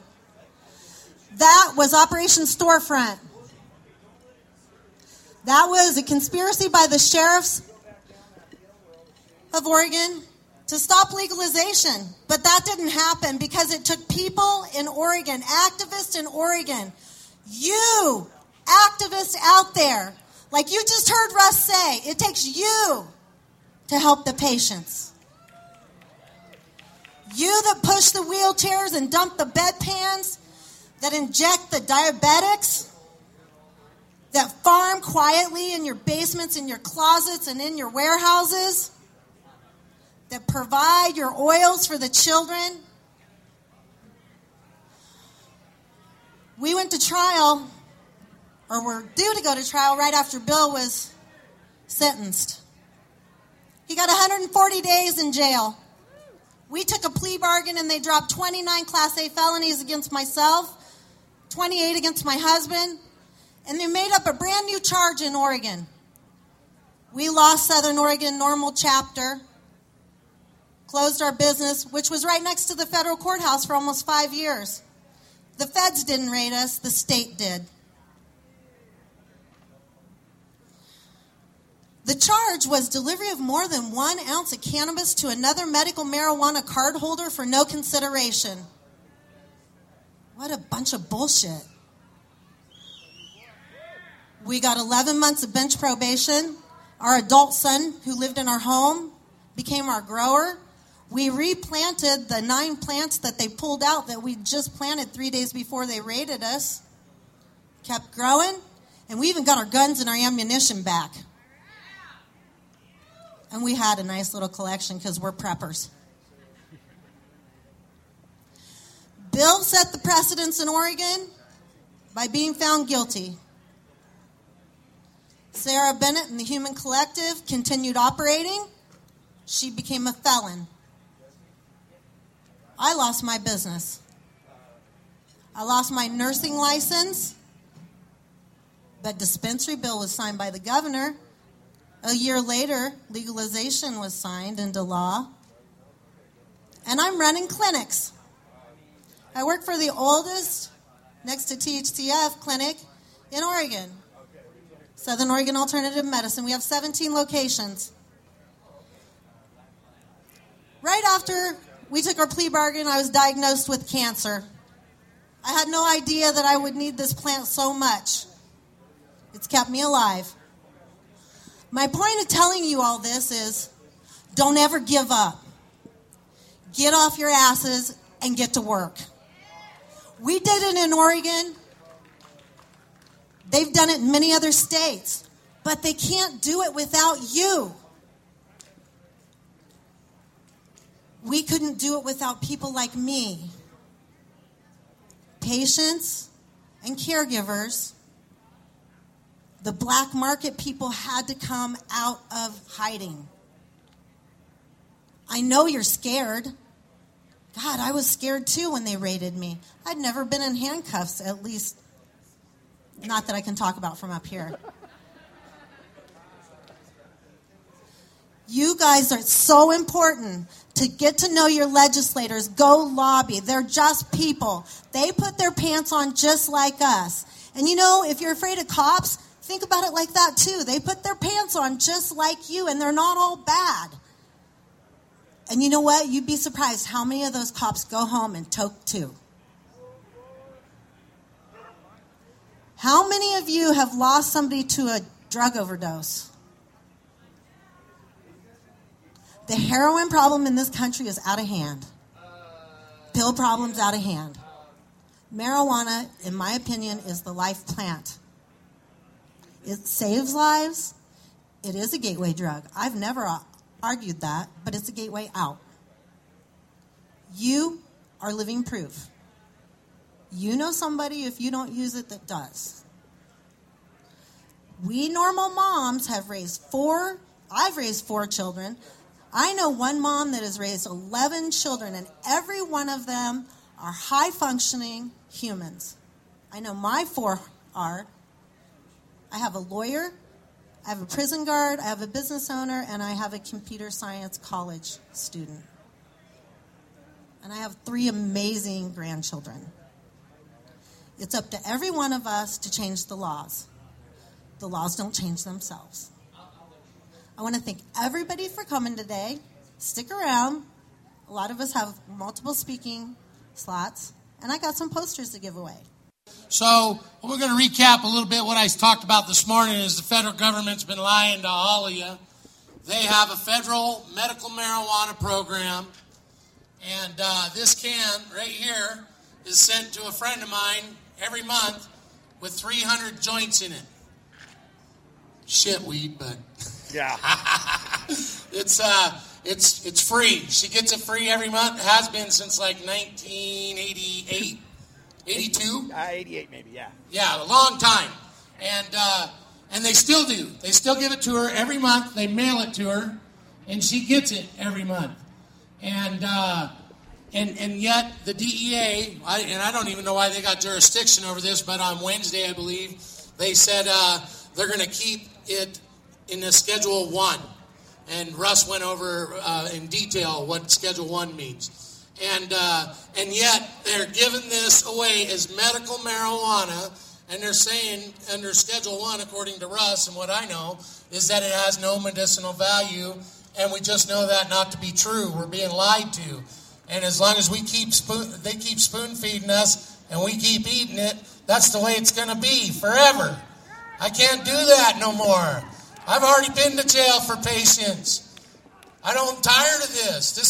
It's like somebody said earlier, you know. It's real understandable why people who are in the political realm of things and trying to change things, they burn out quickly. They make it very difficult, but not impossible. Not impossible. Oregon proved it. Oregon did it. With citizens just like us. It wasn't like a bunch of suits sat around in the legislators and said, hey, let's make medical marijuana. These people need it. Hell no, they fought it tooth and nail, just like Butch Otter and all his cronies are fighting us. And they are fighting us, believe me. We tried to have a town hall meeting with the state police and the Idaho Office of Drug Policy and Students for Sensible Drug Policy, and it was all set up, and people flew in, and guess what? They backed out. They backed out in the last minute. The state police, the Idaho Office of Drug Policy, you know why? Because Russ Belville was coming to speak. And if you guys don't know, Russ is known all over the world for his cannabis activism, and he just happens to be from Nampa. So it's awesome that Russ came, and like I told him yesterday, I expect him to be here, but people like Lori Duckworth and her, I can't remember her name, the lawyer from Seattle. Stephanie Kwan, and other people coming here and speaking about this, and you folks coming and listening and signing up with Idaho Medical Marijuana Association. Listen, we know you work, we know you got jobs, we know you got kids, we all do too, but you can help by either or if you got a special computer skill or whatever your skill may be, printing, all those skills are needed. This is bullshit. It's like Cypress Hill concert in here. All right, that sound means that it's 4:20 here in the Pacific time zone. And as is required by our union rules, I have to take a mandatory safety briefing. I hope you're safe out there. Howdy to all the Johns in the chat room and everybody not named John who is going to end up being named John anyway. We're like Lectroids in Buckaroo Banzai. Look that one up, kids. Being green is good. Growing green is good. Making green is great. CannabisRadio.com. Play as Ted Growing, expelled botany sophomore and the biggest grower in town, only on Weed Firm Replanted, available on the App Store and Google Play. It's a lot of work being the biggest grower in town. Maintaining a room full of plants while dealing with a slew of eccentric customers, from a hardcore partier to the curious neighbor next door. Is anybody home? Help me expand my bud business by unlocking new strains, customizing my grow room, and completing challenges that you can't get enough of. Grow your empire so big you can see it from space. Low on funds? Don't worry. Weed Firm Replanted is free to download. Download Weed Firm Replanted for free on the App Store and Google Play today. Get growing, Mr. Growing. Georgia. Hi, this is Willie Nelson. Alcohol prohibition didn't work in the 1920s, and marijuana prohibition isn't working today. It's time we stopped arresting responsible marijuana smokers. It's the fair thing to do. For more information, contact NORML, the National Organization for the Reform of Marijuana Laws. Call toll-free 888-67-NORML or visit their website at norml.org. The Russ Belville Show reminds you to never smoke and drive impaired. Hang out for a while and share. The Russ Belville Show is proudly sponsored by the Marijuana Business Association. The MJBA, called by NBC News the Cannabis Chamber of Commerce, is the fastest-growing business association in the fastest-growing industry in America. I've been working with the MJBA for years, and I personally invite you to join the MJBA. MJBA also publishes the popular MJ Headline News on Facebook and the MJNewsNetwork.com and Marijuana Channel 1 on YouTube. Visit MJBA.net for more details.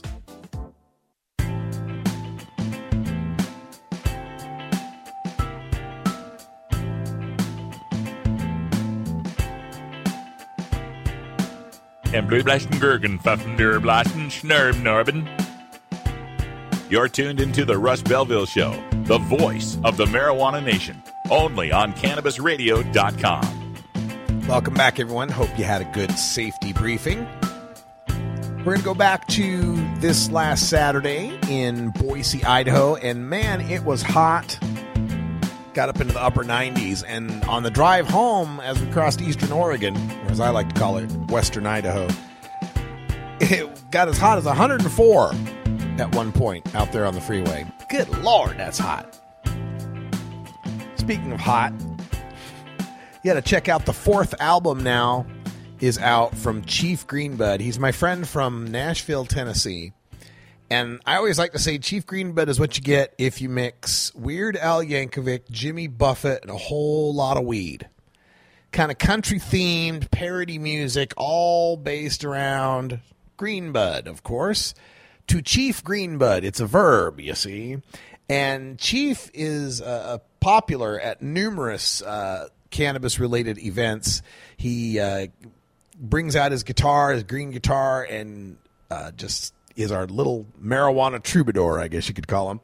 And I'm breaking up a little bit because in his fourth album here in the liner notes, he gives me a shout out to me in 420 Radio. And I really appreciate that, Chief. That was awfully nice.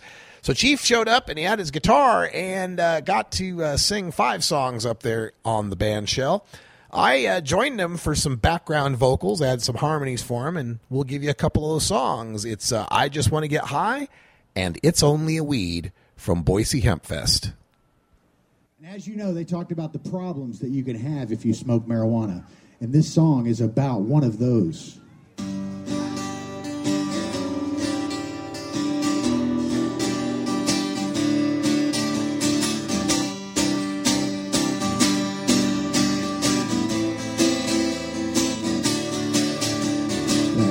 got a problem, I don't know what to do. Every time I smoke weed, my girl comes unglued. She gets her granny panties all up in a wad. If I fire up a bowl, a really good pot, I don't want to offend her little delicate nose. But I need a buzz, and that's just how it goes. So when she's got a problem that I want to get stoned, I start contemplating living alone, 'cause I just want to get high. It's what I really want. I just want to get high. Chief Greenbud backup singers like to smoke a lot. Can't believe she doesn't realize. I just want to get high. Just want to get high.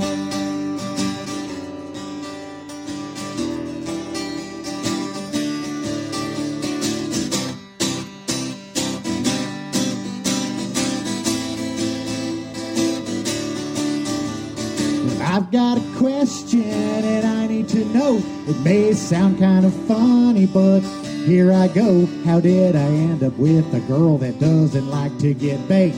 It's like putting dill pickles on your birthday cake. I guess it's time for me to make a choice. Do I quit smoking weed or just put up with her noise? A little bit of bitching beats being alone. And I can handle anything as long as I'm stoned, 'cause I just want to get high. It's what I really want. I just want to get high. I like to smoke a lot. I can't believe she doesn't realize. She really don't know that I just want to get high. I just want to get high. Just want to get high. I think I need to get high. I want to get high. I just want to get high.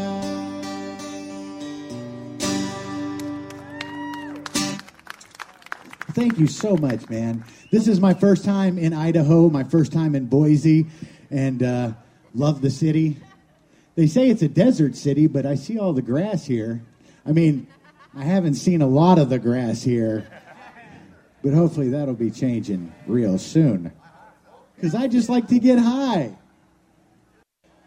But it's not all fun and giggles, that's for sure. Sometimes bad things happen to people that have a little bit of marijuana. They get caught. This is a little song that talks about one of those young men getting caught with a little marijuana. Hello, Mr. Officer, how are you this evening? You say that you're smelling something you don't find very pleasing, could it be the fact that I've been smoking weed? Yes, indeed. Yes, sir, Mr. Officer, I've got my hands behind me. Don't use any more pepper spray. That last shot was blinding, I can't see. And it's really hard to breathe. I'm in custody. Oh, it's only a weed. Oh, it's only a weed. Oh, it's only a weed. Oh, it's only a weed. It's only a weed.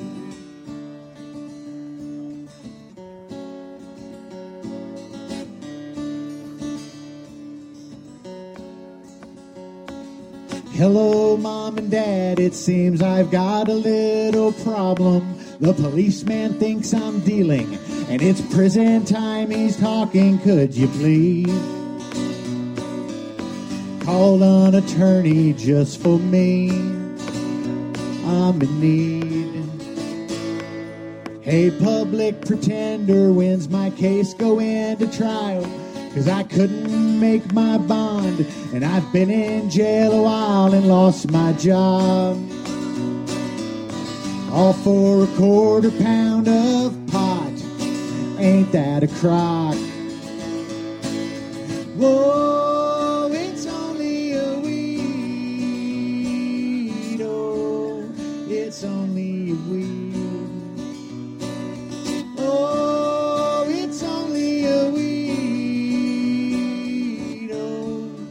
It's only weed, it's only weed. Well, prison life is really hard. When they let us in the yard, there's a man named Bubba looking after me. He said that I'm kinda cute, but I feel like I'm being used. There's just got to be a better way, 'cause I'm not gay. Not that there's anything wrong with that. Hey, future employer man, there's something I must tell you. When you run all my numbers, you're gonna find my record, I did time. Having marijuana is a crime. I wish they'd have an open mind. It's not a crime. Oh, it's only a weed.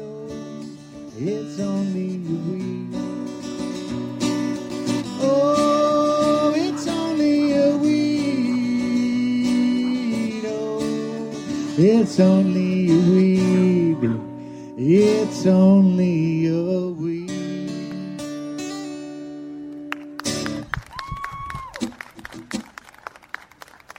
It is only a weed, man, and we shouldn't be putting people in prison for it. Well, but that's my friend Chief Greenbud from Nashville, Tennessee. You can check him out at chiefgreenbud.com. His fourth album is out.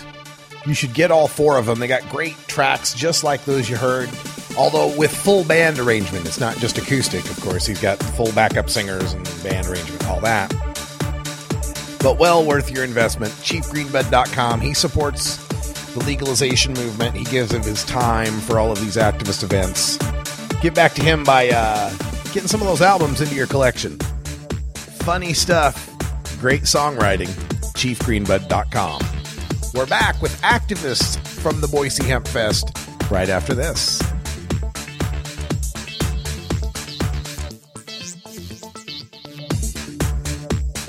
This is the Russ Belville Show on CannabisRadio.com.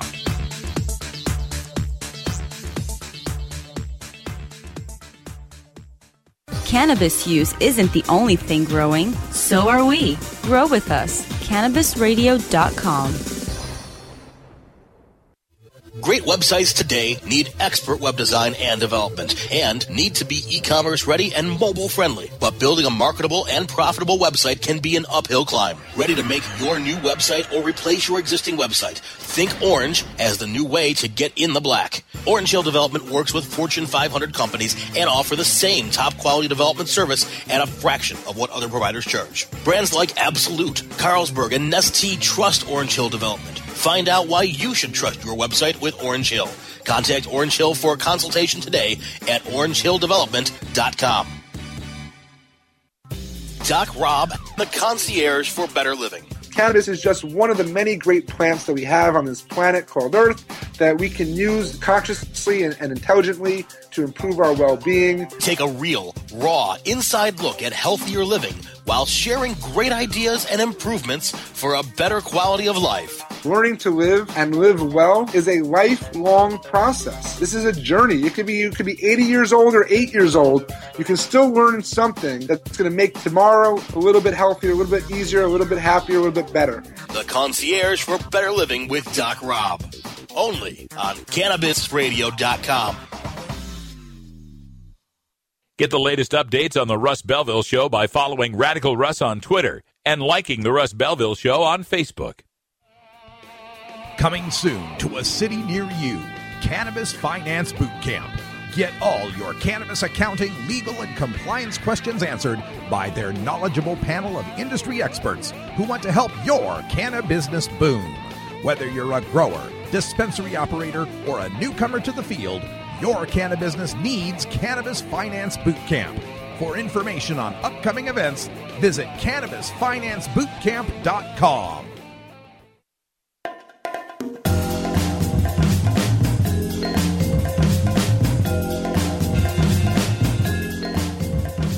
Remember, friends, there's more to life than marijuana. I just can't remember what it is.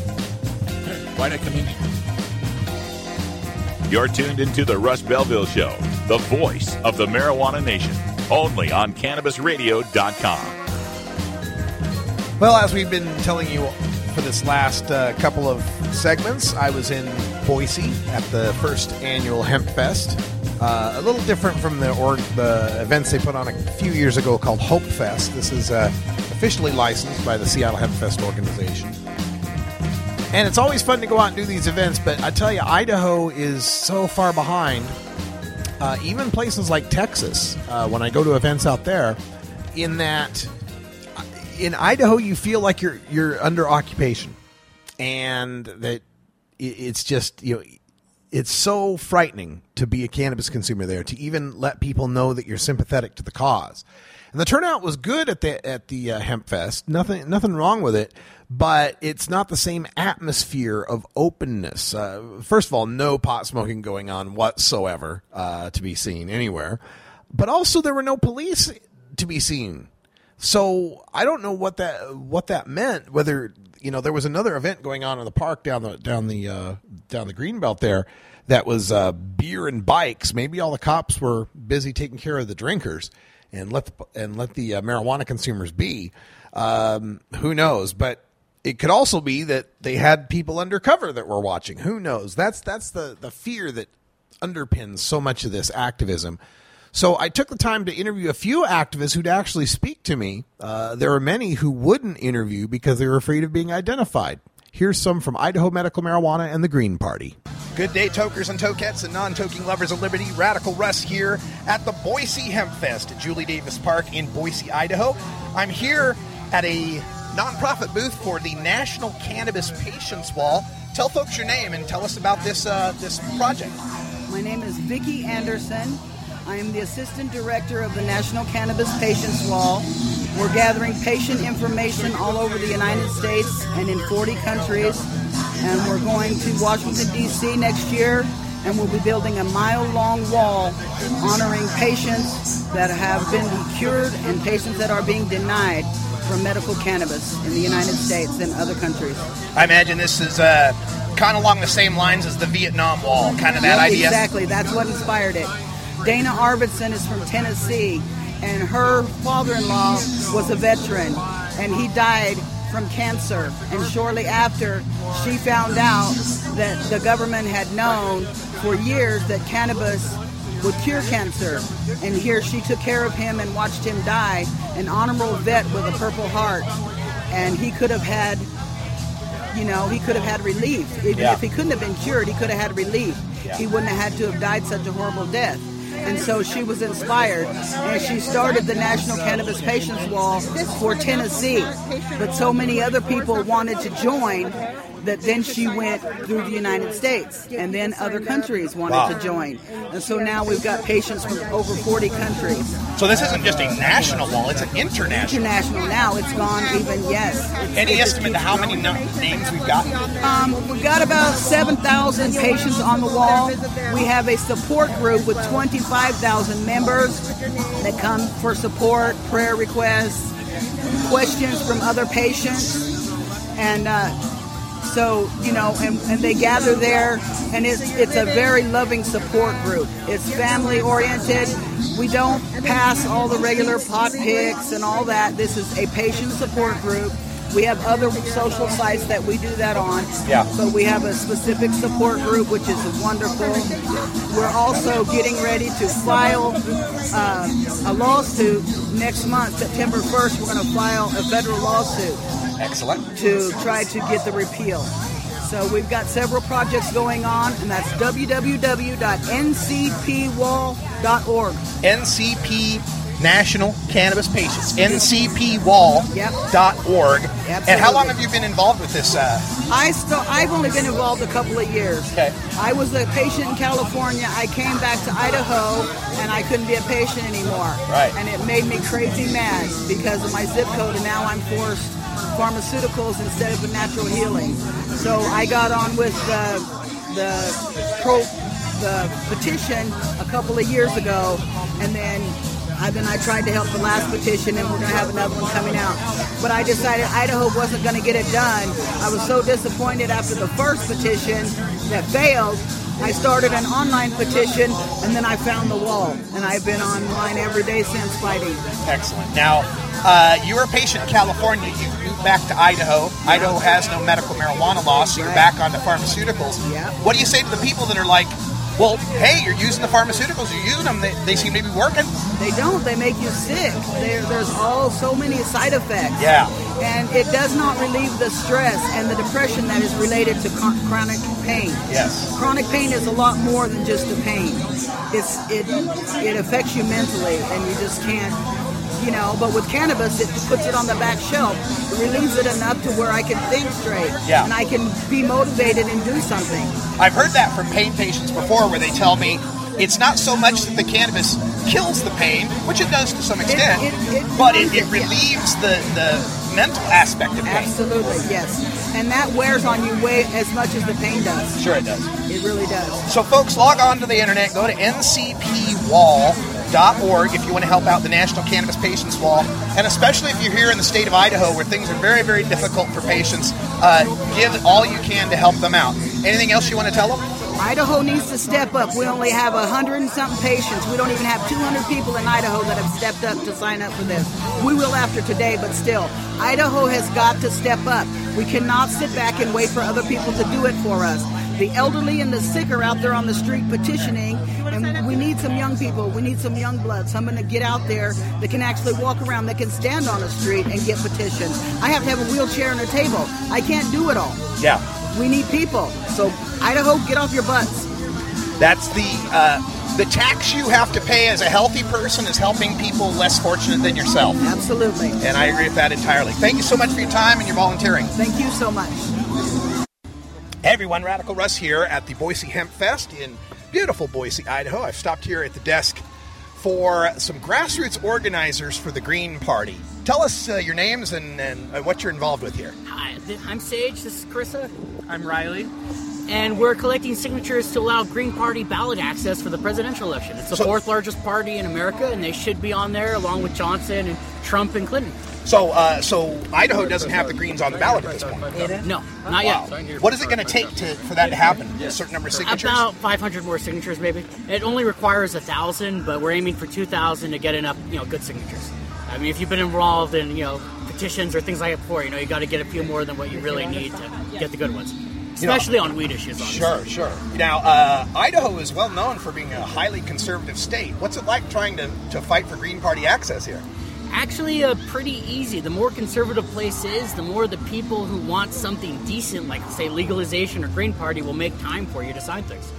Really? So it's a situation where they're kind of tired of the status quo and they're looking for any option, even if it's one they may not agree with? Well, the thing here is everyone knows that this is not a swing state. Yeah. So it's completely safe to vote your conscience in Idaho. True. And at least the silver lining is if you get a certain number of votes, a percentage of the vote, then it really helps the Green Party out, further their platform. Yeah. So anybody who's for liberal and progressive things should, just vote straight up for Jill Stein in Idaho. I know in 2000 I voted for Ralph Nader. Because I was living here in Idaho. I could vote for Mickey Mouse. It doesn't matter.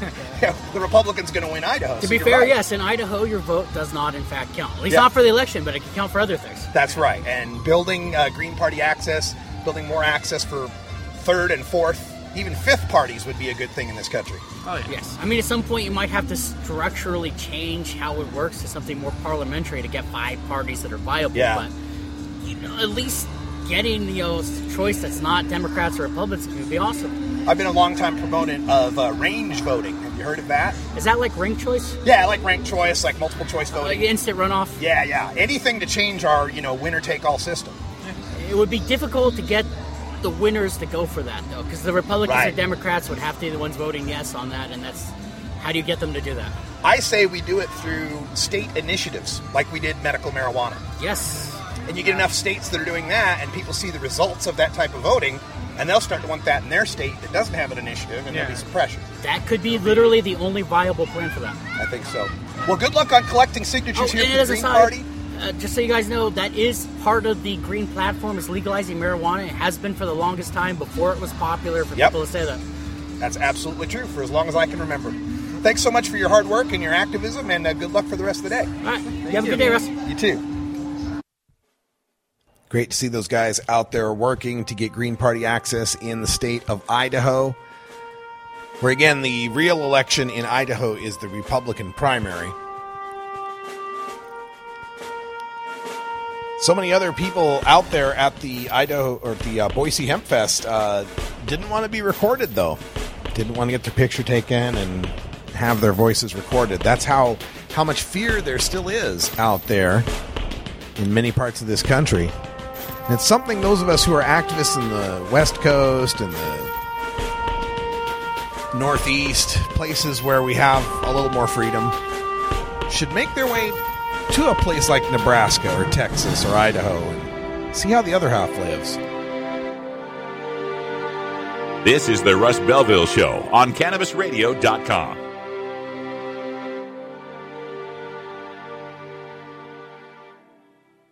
We don't limit how much you smoke, and we don't limit where you listen.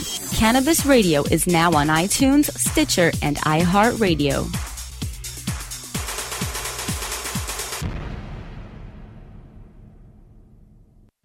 While the feds and state are doing their dance, you still need to transact business and manage your cash. Go professional and let your customers pay with PayQuick. They pay you and they earn rewards points. PayQuick connects to your bank account for free and secures all of your transactions. And with PayQuick, you can pay your producers and processors for free. Plus, it pays to have it because it makes depositing your cash safe and so easy. No cops, no crooks, just compliance and comfort, knowing you have your cannabis business in check with PayQuick. PayQuick, the safe and easy way to pay. PayQuick.com. The political climate is at a fever pitch, and the fight for the social fabric of America is set for battle this November. Tuesday, November 8th, the cannabis liberation movement takes a huge step forward, and Cannabis Radio is here to chronicle this legendary moment. CannabisRadio.com and the Cannabis Radio News team will feature wall-to-wall live coverage of all the coast-to-coast voting of state amendments, ballots, propositions, and initiatives that will further progress the cannabis crusade. Join us Thursday, November 8th for Vote 2016, The Path to Cannabis Freedom, only on CannabisRadio.com. This is the Russ Belville Show on CannabisRadio.com. Are you playing an acoustic guitar but want to be louder without an amp? Try a resonator guitar. The Fingerboard Extension has National Resophonic and other resonators, square necks and round necks. Stop by the Fingerboard Extension, downtown Corvallis, at 120 Northwest 2nd Street today, or check out its inventory on the web at fingerboardextension.com. Go wild hog in the woods.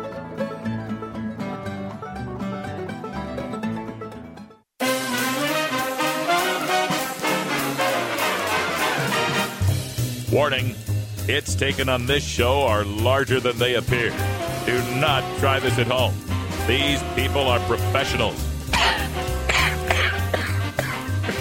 Or at least they pay me to say that. This is the Russ Belville Show on CannabisRadio.com. Welcome back, everybody. And sad news for fans of Stoner Jesus. He's not going to be on coming up here at 5 o'clock. Too much of the real world has intruded, and he's not going to be able to do a live show tonight. So there will be a replay of a previous Stoner Jesus podcast. I'm Radical Russ. This is the tail end of Toker Talk Radio. This is the second hour of the 2-hour Russ Belville show. So if you've just tuned in late, you ought to join us. We're here at 3 p.m. Pacific Time, 6 p.m. Eastern, every weekday on CannabisRadio.com, except this Friday I won't be on live because I'll be making my way to the Seattle Hemp Fest. Ah, the 25th annual Seattle Hemp Fest. And I tell people this all the time, but if you're a marijuana activist or just someone who loves weed, you ought to make your way to Hemp Fest at least once in your life. And, you know, I feel this transition a-coming, you know, because a lot of my, 10 years, I've been doing this for 10 years now, and I feel like the first half of my activism career was in the ramp up to legalization, 2005 to 2010, right? So I started in 2005 with Oregon NORML, worked through 2010, Proposition 19, going to defeat in California.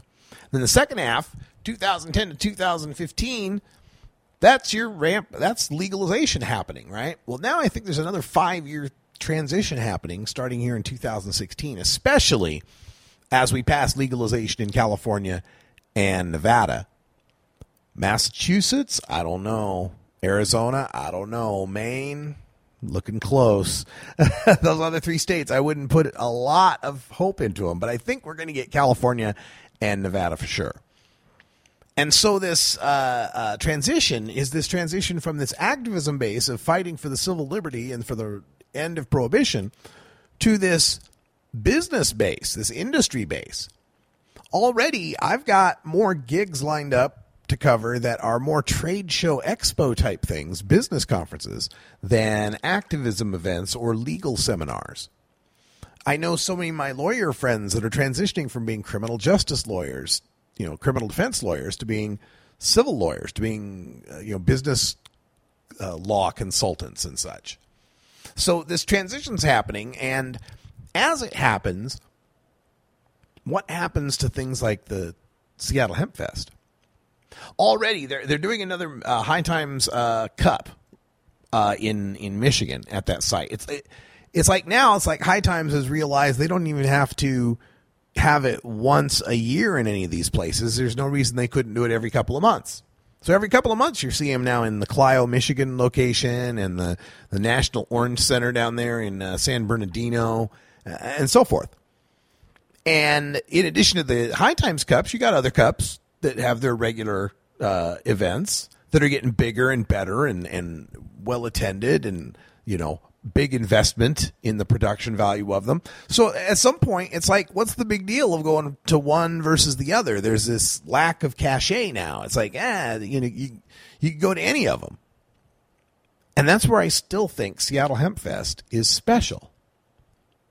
Because Seattle Hemp Fest retains that activism base and that small entrepreneur ethic. The guy with the 10 by 10 booth. Except there's 600 of them on a 1.6 mile park with 6 stages with great musical acts on these stages. I'll be on one of the stages called the Caviar Gold stage. It's Cavi Gold Records artists, mostly hard rock and metal stuff going on. So I'll be speaking on that stage. But to come out to that event and to be in this park where it's 100,000 people smoking pot in a park, and technically committing a felony. Washington State wrote its law just a year or two ago that made the public consumption of cannabis at a venue or an event a Class C felony. Could that be what spells the end of a Seattle Hemp Fest? Would someone actually go forward and actually prosecute something like this? God, I hope not. I don't think so. It didn't happen last year, and the same law was still in effect. It did force Seattle Hemp Fest to have to cancel its private smoking. Here's the irony. We try to legalize. We try to be good citizens here. We try to be proactive cannabis consumers and help the public out, right? So we have a Seattle Hemp Fest. Legalization passes in Washington State. The people at Seattle Hemp Fest go, all right, we'd like to be cooperative. We know it's problematic. People, you don't like to see people smoking pot in public.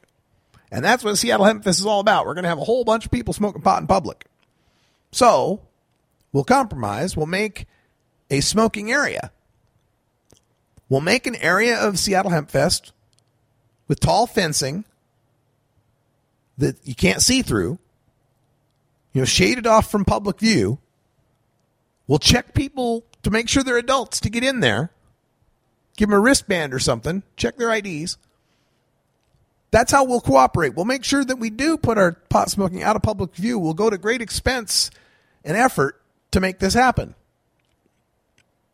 And now they can't do that because doing something like that would explicitly prove that they're engaged in this conspiracy to run a fenced off area where they know pot smoking is happening in public and would be committing a felony. So by creating the law, they actually encourage the open pot smoking because the open pot smoking isn't really part of the conspiracy because it's like not like Seattle Hemp Fest went out and sent a memo to 100,000 attendees and told them to smoke pot. That's 100,000 individual acts of civil disobedience going on, not an event promoting that pot should be smoked there. Twisted, isn't it? Like we tried to come up with a solution, but no, you'd rather have it be the way. Okay. But you know, it mirrors prohibition in general, doesn't it? It just mirrors the whole issue. It's the microcosm of the whole thing. Everything that the prohibitionists are prohibiting marijuana for are things that prohibiting marijuana made worse. Like you talk about the hyperpotent pot. We got to prohibit it because today it's hyperpotent. Well, it only became hyperpotent because you prohibit it and people had to make it more potent to make it sellable. Oh, what about the children? Kids are getting their hands on the pot. Yeah, because you wouldn't let us make it legal so we could check everyone's IDs like we do for cigars or beer. Everything they hate about pot was made worse because they made it illegal. And then they use what happened because of illegality to justify keeping it illegal. You make it illegal, and then all the good people who smoke pot, the teachers, the lawyers, the doctors, the scientists, the upper executives, all the good people that smoke pot, and good may not be the proper term I should be using, but work with me here. All those people have to go into hiding. They can't let anyone know they smoke pot. So who's left? Well, all the people that are the bad people. You know, the ne'er-do-wells of society, the service industry workers, the, you know, whatever. And so then they come to think, well, see, all I see out of pot smoking is bad people. Therefore, pot must be bad. That's the way prohibition works. It warps everything. I'm Radical Russ. Thanks for joining us. For everyone here at Cannabis Radio. And until next time, take care of each other, tokers. This is the Russ Belville Show. The Russ Belville Show is blogging and podcasting daily at RadicalRuss.com. You take a seed, you plant it, you grow it, you dry it, you roll it, you smoke it. You take a seed, you plant it, you grow it, you dry it, you roll it, you smoke it. You take a seed, you plant it, you grow it, you dry it, you roll it, you smoke it, and it goes down.